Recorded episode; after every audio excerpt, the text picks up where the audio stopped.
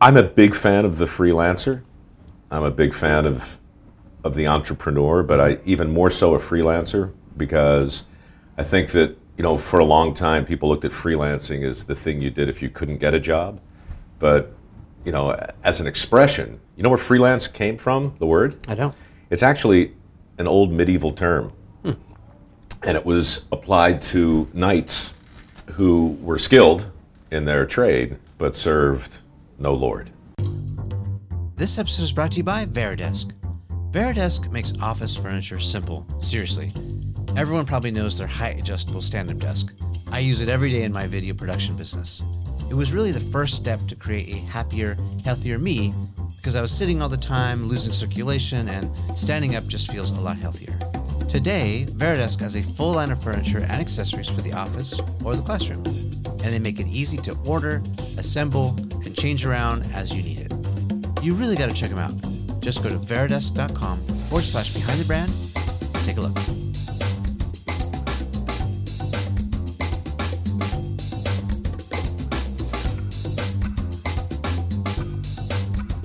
Hi, I'm Bryan Elliott. Welcome to another edition of Behind the Brand.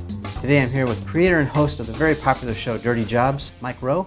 Mike, welcome to the show. Thanks. Mike, I usually ask my guests, how'd you get this job? I lost a bet. Tell us about that. Uh, well, Dirty Jobs was really.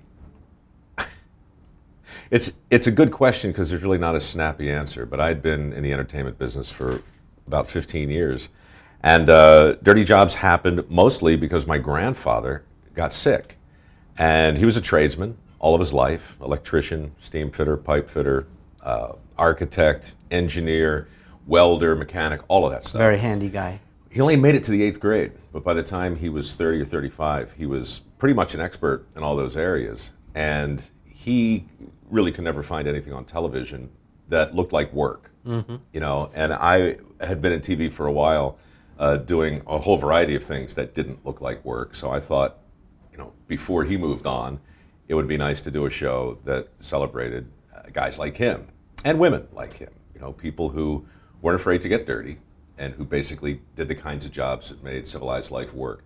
So the show started as a series of very simple profiles. Discovery ordered three hours of it. And after the first one aired, we had about 10,000 letters from people Wow. saying, ah, you should meet my mom, dad, brother, sister, cousin, uncle, right? Yeah. And uh, in a moment, we realized, oh, maybe this is something Yeah. bigger than three hours. Yeah. But you didn't just roll right into success, right? Talk to us about some of that time before uh, the show really hit. Well, you know, I'm a big fan of the freelancer. I'm a big fan of of the entrepreneur, but I even more so a freelancer because I think that you know for a long time people looked at freelancing as the thing you did if you couldn't get a job, but you know as an expression, you know where freelance came from? The word? I don't. It's actually an old medieval term, and it was applied to knights who were skilled in their trade but served no lord. They were freelances, essentially, right? And they roamed the countryside. They're basically mercenaries. And I always like the idea of that. And when you look at the trades, you find many freelancers. And when you look at Hollywood, you find a lot of people actors certainly who are suddenly writing, or writers who are suddenly producing, or producers who are suddenly waiting tables, right? or, or whatever it is. Yeah. You know, most anything you look at, you can look at as a trade, and you can approach it as a freelancer. Yeah. So I got in the business because I liked the idea of hosting game shows or talk shows, doing some acting, singing in the opera, doing some producing, doing some writing. And I like to touch everything like it was very hot, you know, work for a couple of weeks and take a couple of weeks off. And that's what I did for about 15 or 20 years. Dirty Jobs was very much of a miscalculation, a happy one, but I'd be lying if I said I did anything other than Forrest Gump my way into it. Let's talk about um, you know this being a freelancer entrepreneur. Do you think it's something that's born or is it uh, taught? Is it learned? I think the idea or the way that you choose to approach your vocation is 100% a choice. Obviously, you know, there's inertia from what your parents did and the other people in your family and your friends. You, you take your cues from the stuff that's around you. Yeah. But there's enough out there today. There are enough examples of, of both, I think, for most anybody to sit back and say, you know, do I have that entrepreneurial gene? Do I have a freelance gene? Am I going to be more comfortable with more certainty Yeah. or security? You know, but look, part of the thing that's for sale today, uh, or really a, a big element of a of a grown up conversation, is this idea that security still exists in the workforce the way it always has. I think it's pretty clear it doesn't. You know, and whether you call it the new economy or there are a thousand different words for it. In the end, uh, I think a lot of people are realizing they were always a freelancer. They just didn't. They just didn't own the identity. But look, after you've had three or four jobs in Silicon Valley over the course of two or three years, what else would you call yourself? Yeah. Well, so let's unpack that just a little bit. Um, not everyone's got the chops for the uncertainty. I mean, that's I think, in, speaking from personal experience, one of the most difficult things. And so if you if you do make that conscious choice to pursue your dream, your passion, something that is not certain, and you know, I think you have a good point. I think even if you think you have a steady job, you probably don't. Right. The rug could get pulled out at any time Yeah. uh, funding gets lost or whatever the case. But you know, if you're working a traditional job and you have a boss, it's a little different than than the folks that are living hand to mouth or they are you know you eat what you kill that kind of mentality. Talk about some of those. What's difficult about that, and how you maybe overcome it? How you have personally? Well, personally, I've always thought certainty was overrated. You know, um, it's critical, but the idea that you fall so in love with certainty that you start making all your decisions uh, based on a, a known or quantifiable outcome, that's kind of a that's a sucker's bet. The truth is, if your life is filled with certainty, you're going to be bored. If you're normal, I think. In the same way that if your life is filled with uncertainty, you're going to be a nervous wreck Yeah. if you're normal. You know, most people, if they really step back and think about it, I think will agree that you need equal parts of certainty and uncertainty. Yeah. You need, for instance, the certainty of knowing that the sun is going to come up tomorrow. Otherwise, you're going to fall to pieces. But if every single sunrise looked exactly the same, right, it would kind of lose its its wonder. So you need the uncertainty, which is just variety, and you need certainty, which is a measure of security. And if you've got that straight in your head, then I guess you can look around and decide, okay, I have nine kids. Maybe I'm gonna maybe I'm gonna hedge on the certain side, Yeah. or maybe I don't have any kids, and maybe I do have uh, an opportunity if I fail to really hurt no one but myself, and I'll bounce back. And so maybe you assume a bit more risk. I don't know. Uh, but honestly, I'm suspicious of anybody who does because I don't think there's a one size fits all uh, solution. I think everybody's got to try and figure it out for themselves, and that, that means getting bumped around a little bit. You said something else before, too, regarding passion. You know, and when people ask me what I learned from dirty jobs, uh, I always say the, the long answer is a 400 page book I can't get around to finishing, but, but the short answers are many, and one of them is uh, a kind of debunking of platitudes and cliches, typically those successories that you see hanging in office buildings like this that say things like, you know, follow your passion. And there's a picture of a rainbow and some and butterflies or, or some stuff. Yep. I joked about that back in 2004 with a pig farmer on uh, on Dirty Jobs, and and he said, "Listen, the thing about passion is, um, you got to have it, but only a moron would follow it. Bring your passion with you in all things, but never ever follow it. And so on Dirty Jobs, we say, don't follow your passion, but always, but always bring it with you. And if you look back at the 300 Dirty Jobbers we featured, many of whom, by the way, uh, are multimillionaires. We never pointed that out because that really wasn't, you know, the show wasn't a polemic. Yeah. It was just about people who were willing to get dirty. But at least half of the people we featured own their own business. They were entrepreneurs. They were inventors. They were very, very much outside of the box. They were just covered in crap or something worse, Yeah. you know. And so it's it's interesting that people don't equate success uh, visually with that particular image, and that's one of the things the show uh, really tried to challenge, you know, in a fun way. But the business of not following your passion, the business of taking the reverse commute, that's very much a, a dirty jobs lesson. So when I think of the plumbers I've worked with on the show, all of whom were very successful, they all say the same thing. It wasn't their life's dream to be a plumber. You know, they didn't wake up in the mornings as a kid going, man, I just can't wait to get back into the sewer. Yeah. What they did, they got to the point in their life where it was time to make money, and they looked around at where everybody else was going, and they just went the other way. And so a lot of these guys on the show uh, wound up doing something that was in no way a reflection of their, uh, their wish fulfillment. But first, they identified the opportunity. Then they got good at it. Yeah. And then they figured out a way to love it. Yeah, I, I actually heard something uh, from Mark Cuban recently along those same lines. He said, you know, if you're passionate about something and you're good at it, yeah, that's fine. But a lot of people pursue this passion and they suck. like, go do what you're good at. Yeah. And, and do that, and then you know have fun on the side doing whatever projects you want to do. So I, Or figure out a way to love it. yeah, it sounds like well, that's what your message is. We're sitting here in, where are we? West Hollywood?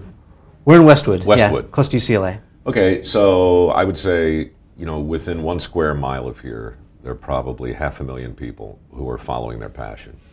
And um, most of them, you know, are waiting tables. and I've got friends who are my age in this town right now who are still following their passion. And I give them great credit because they're, they're still having a good time. But boy, it's a struggle Yeah. you know and so it's it's fine fine if you want to do that but you just have to be suspicious of the uh, of the bromide Yeah. you know here's what you need to do you just follow your passion and all the rest will fall into place Well, that's you know, education is broken there too. Go to school, get a degree, and then you got a great job. That's. I want to ask you, you know, about pursuing whatever goal, whether it's, um, uh, you know, getting learning a trade or, or going to school, whatever it is. How long do you give that great idea until you give up on it? well it depends what your goal is if your goal is to is to monetize it not long really you know i mean i wouldn't unless i unless i loved it so much i didn't want to stop trying uh, if your goal is just to you know if it's a hobby that got out of hand i suppose you'll never stop doing it you know the trick of course is to find out how to get paid for a hobby Yeah. but again, I'd just be suspicious of of a pat answer. Yeah. You know, I uh, this initiative we're doing now, profoundly disconnected. When in doubt, put it on your hat. Right? Uh, it grew out of mikeroweWORKS, and it's essentially making the argument for alternative education. And I tell the story about how uh, when I was in high school back in Baltimore, my guidance counselor called me in to have a talk about my future. You know, He suggested maybe uh, choir, baritone in the choir, or um, he had he had two choices: uh, University of Maryland or and James Madison. All right, two really good schools, neither one of which I could afford. And I pointed this out, and I also said, besides, you know, I don't uh, I don't know what I want to do. So I really think a two-year school, you know, a community college would be good for me. And uh, he said, well, that's uh, that's so that's just not your potential. yeah, don't bad, waste dec- your time. bad decision. Yeah. So then he points over his shoulder at this poster.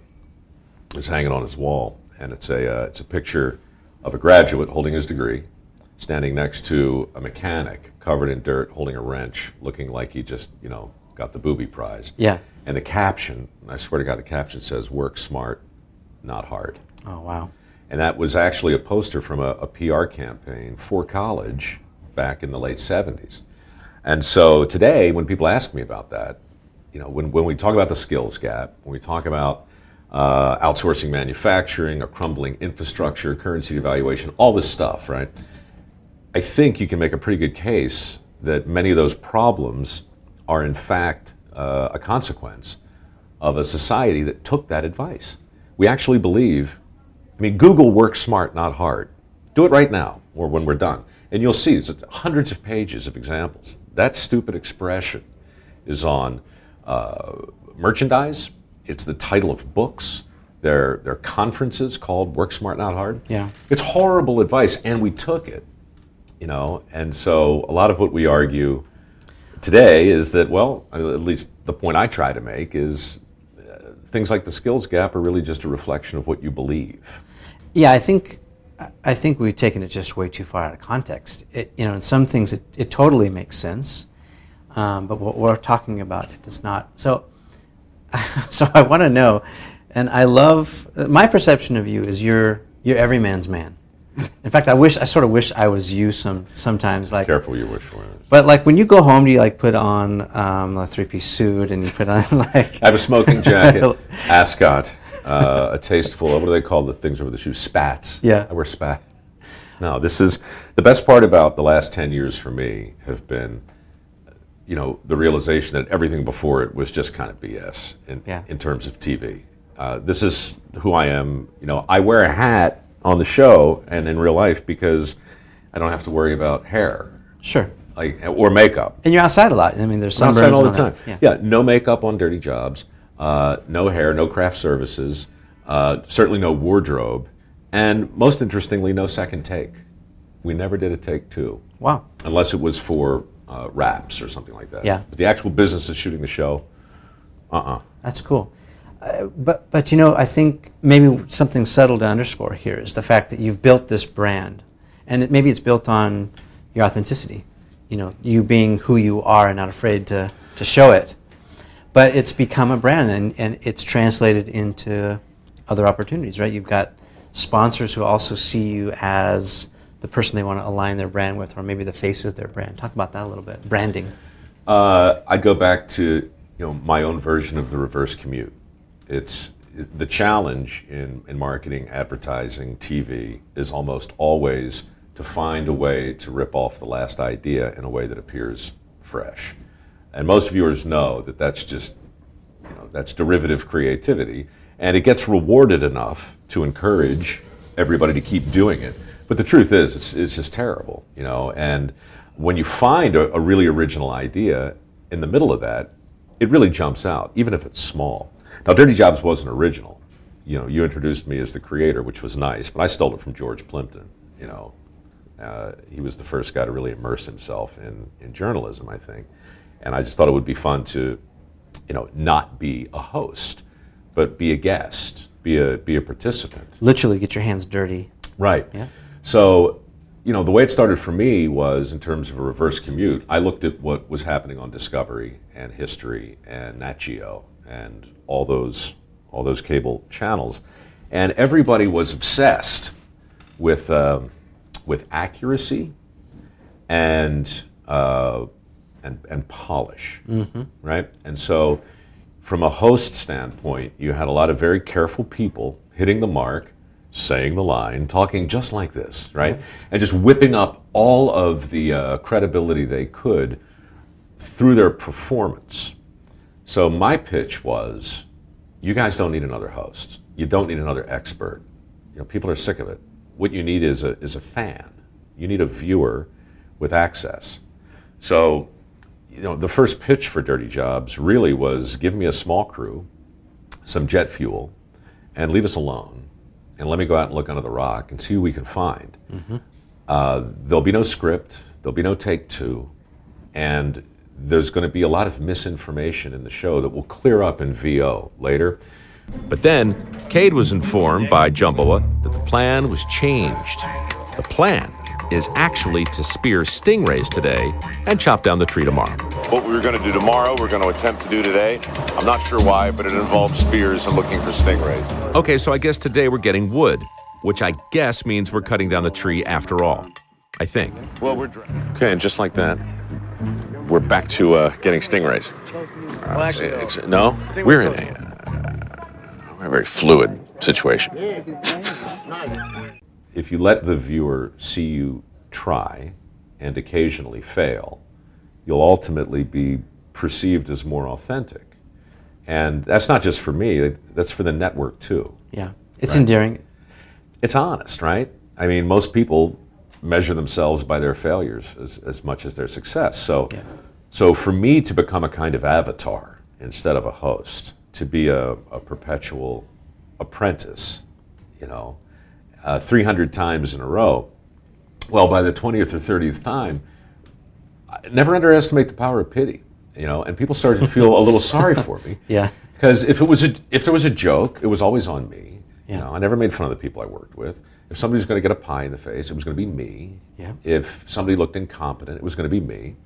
But the truth was, you know, the best way to pay a tribute to somebody who's really good at what they do is to let the viewer see somebody who's not as good try just as hard. And then you get a measure, right, of what you're watching. And so that's what I meant before when I said we kind of Forrest Gumped our way into it. I know what I didn't want to do, but I didn't really understand in 2003 uh, how engaging that dynamic would be and how ultimately it would let me take that identity and leverage it in a lot of other ways, including some philanthropic ways, Yeah. which happened later. Talk about what you're doing um, to make a difference. Talk to us about some of your your projects. Yeah, well, first of all, you know, I'm not a uh, I'm not a bloody do-gooder.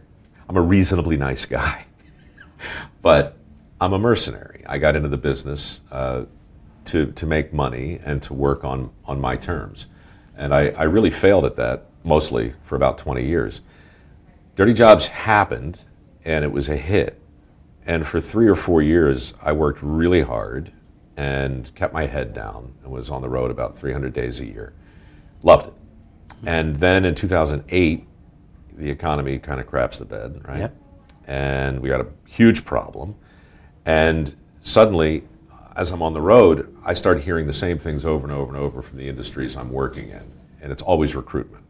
You know, whether you're a, a small business running a small mine somewhere or a, a- running a small farm Sure. or heating electrical company, finding people who are will, who are skilled, you know, not just educated but skilled, and possessed of the work ethic, you know, that Horatio Alger wrote about or was, uh, is almost impossible.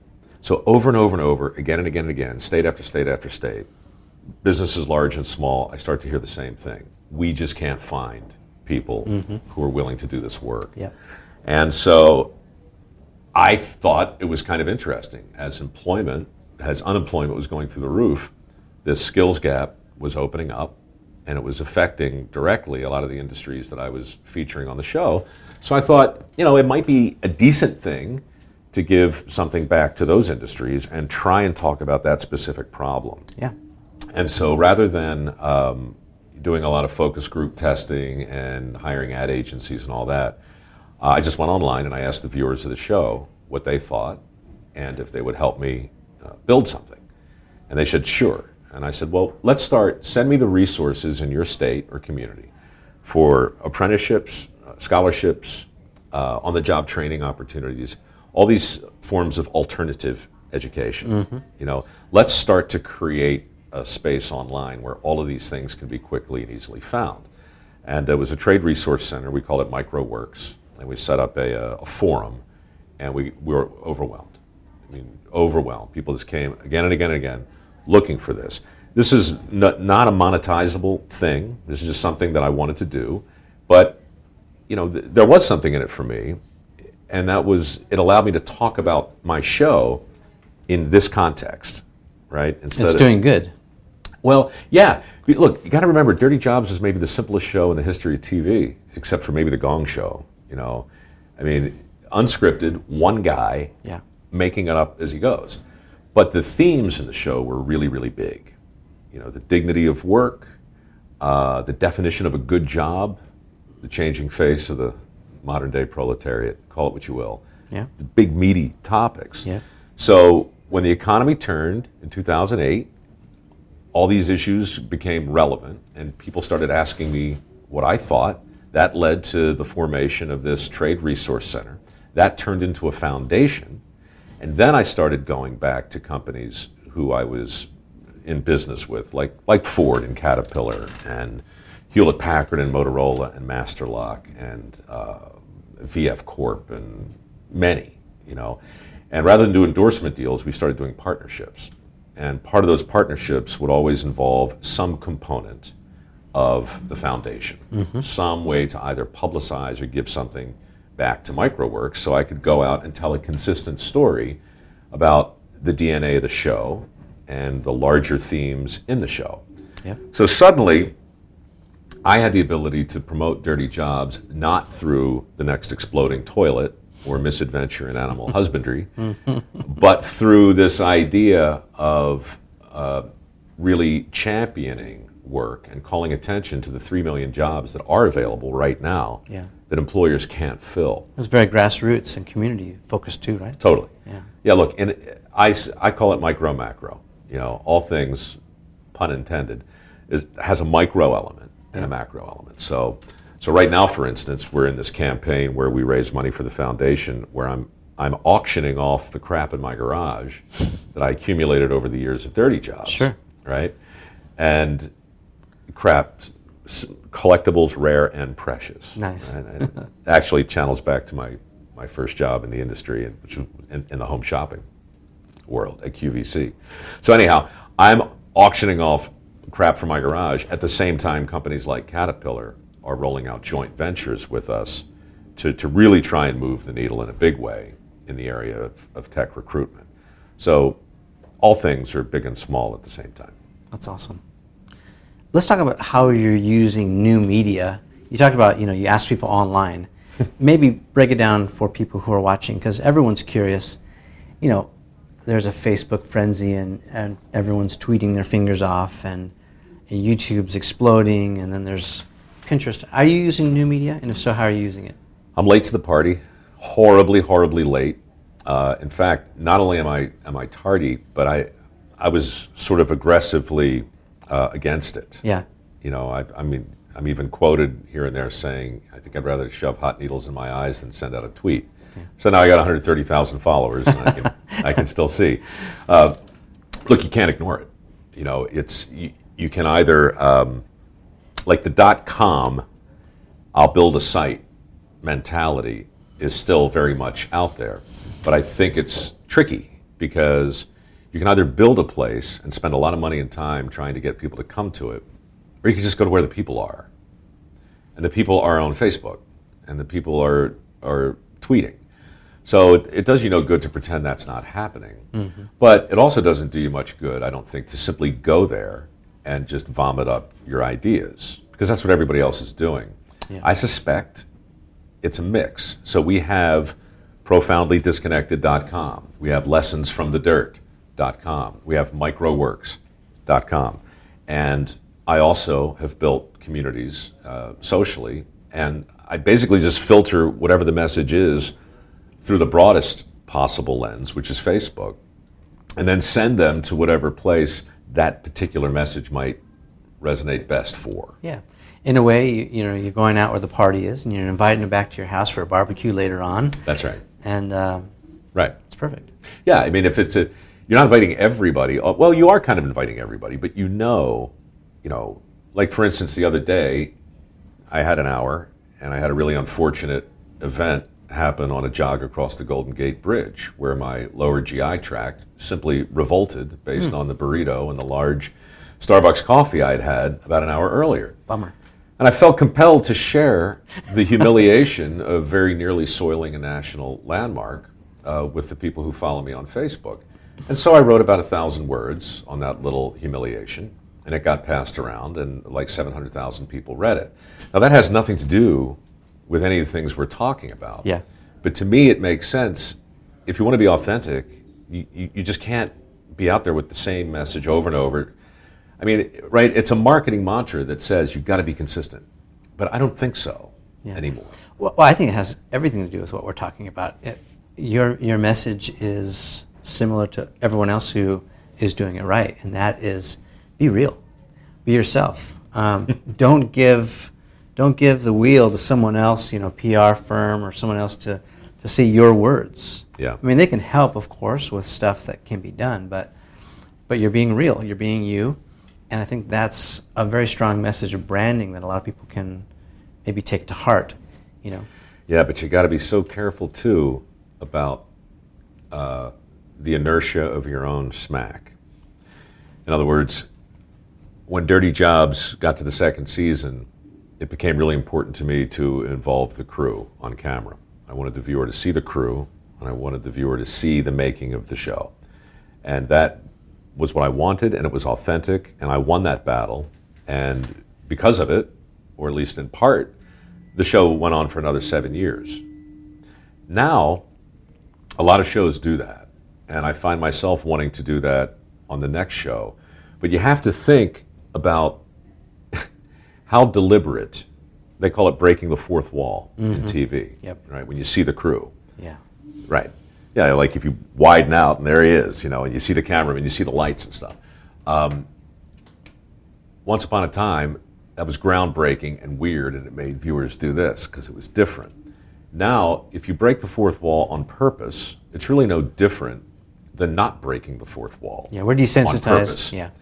Right. And so there's this weird sort of dead zone where um, originality and authenticity becomes artifice and hackneyed production. I don't know. I don't, I don't know where it is, but like most viewers, I know it when I see it.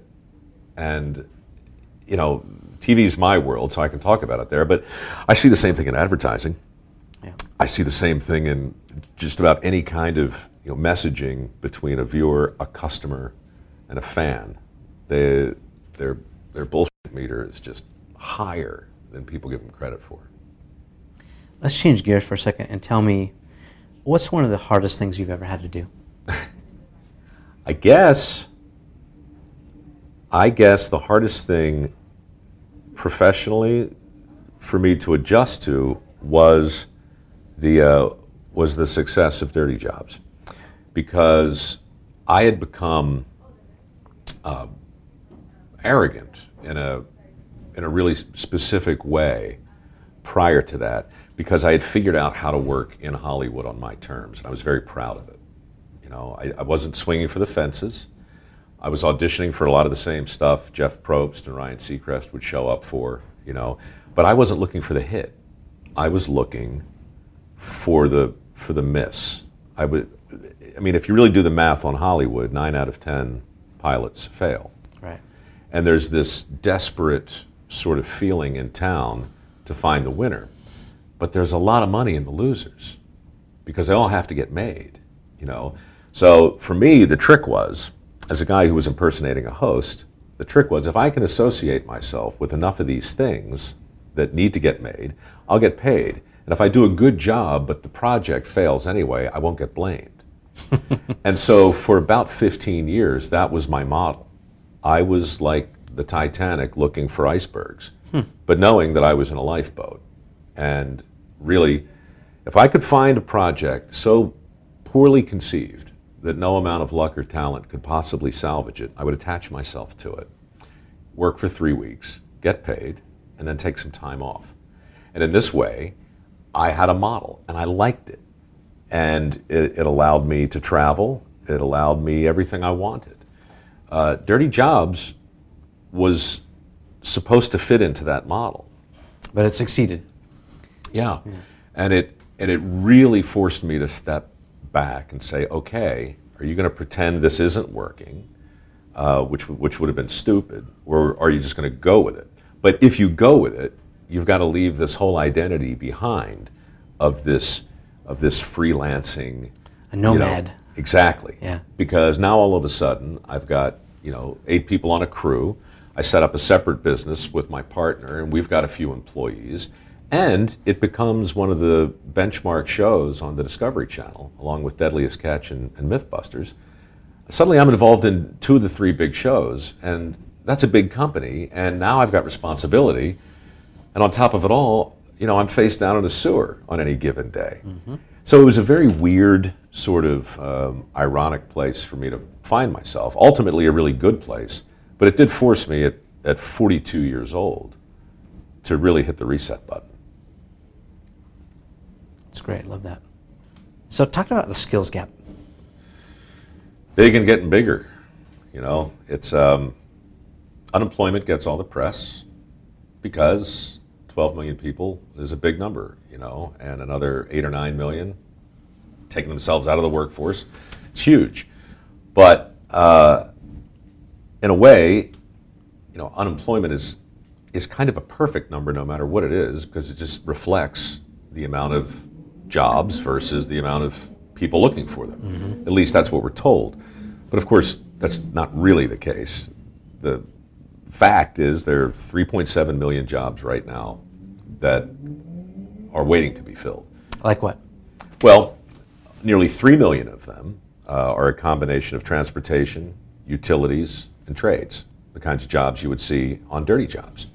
I was in Vegas um, a few months ago and ran into the woman who runs the local Caterpillar dealership.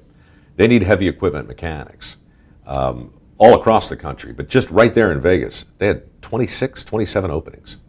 And these jobs, you know, can start in the mid 40s to mid 50s. You know, you got to get get in it, but a good heavy equipment mechanic with a couple years experience is making $120,000. Sure. They can't fill them. They can't find them. They are in a full bore recruiting effort to try and get the country to see that there's opportunity here.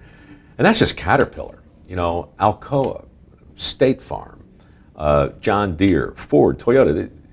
You know, the big, big companies in the country are realizing this is this is job one, and it's just hard for the for the country to square the idea that we can have really, really high unemployment contemporaneously with mm-hmm. this widening skills gap, because the skills gap clearly proves it's it's not a lack of opportunity. It's not a lack of training. There are training programs everywhere. Just very few of them are maxed out.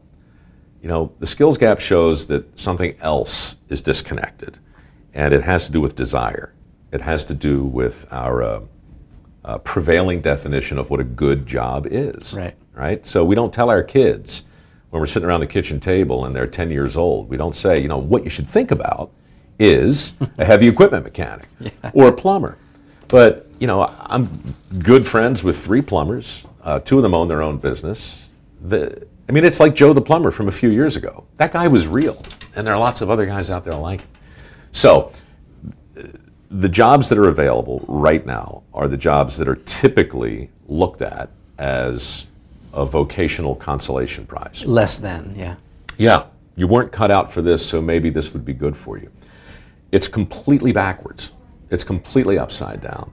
So, you know, closing the skills gap is just a massive massively complicated undertaking, way beyond my pay grade. But I'm really interested in it, so I chip away at it, you know, as best I can. But it's just one of the ways that the country, in my opinion, has become disconnected from some really fundamental things. Yeah. Tell us about how then basically walking a mile in, in the shoes of the people that you visited over 300 episodes, how that's changed you and your personality and your perception of this kind of job? I guess more than anything, I mean, really on a personal level, it uh, it reminded me of what I had become disconnected from, and I grew up with my eyes wide open. You know, my grandfather I told you about, he he was that guy. He was ultimately and utterly connected to the most fundamental things: food, energy, um, dignity in work. You know, he just got it. And uh, I realized how far afield I had, I had drifted, just going on my own little uh, long and smelly odyssey here. But I remember a farmer told me once, uh, he was asking me about, you know, the dirtiest job I ever did, and I was telling him whatever I was telling him. And he said, you know, the truth is there, there are only two jobs in the whole world, two industries anyway the jobs that come out of them. You know, you can trace all jobs back to two industries. And I said, what are you talking about? And he said, agriculture and mining. And he's right. I mean, you look around this room, you know, everything in here, you know, from the from the wood of the table to the to the metal on, on the cameras, you know, everything we use is either grown or, or pulled from the ground. Mm-hmm.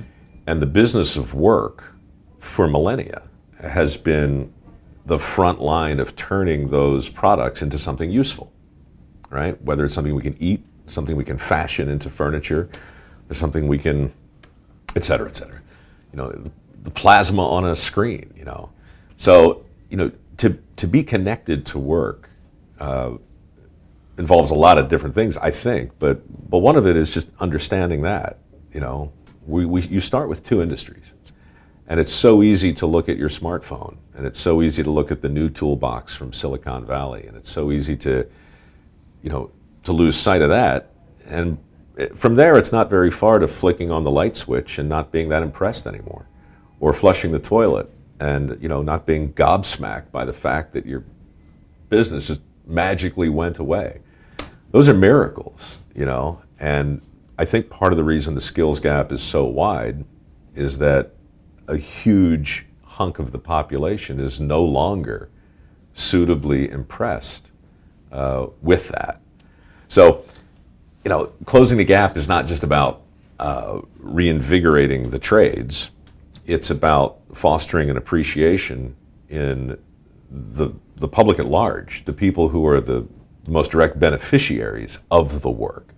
You know, until we're collectively reimpressed with all that, it's still going to be a very, very tough sell for the biggest employers in the country to find the people who are willing to get excited about learning a skill and mastering a trade. We just have to think differently about it.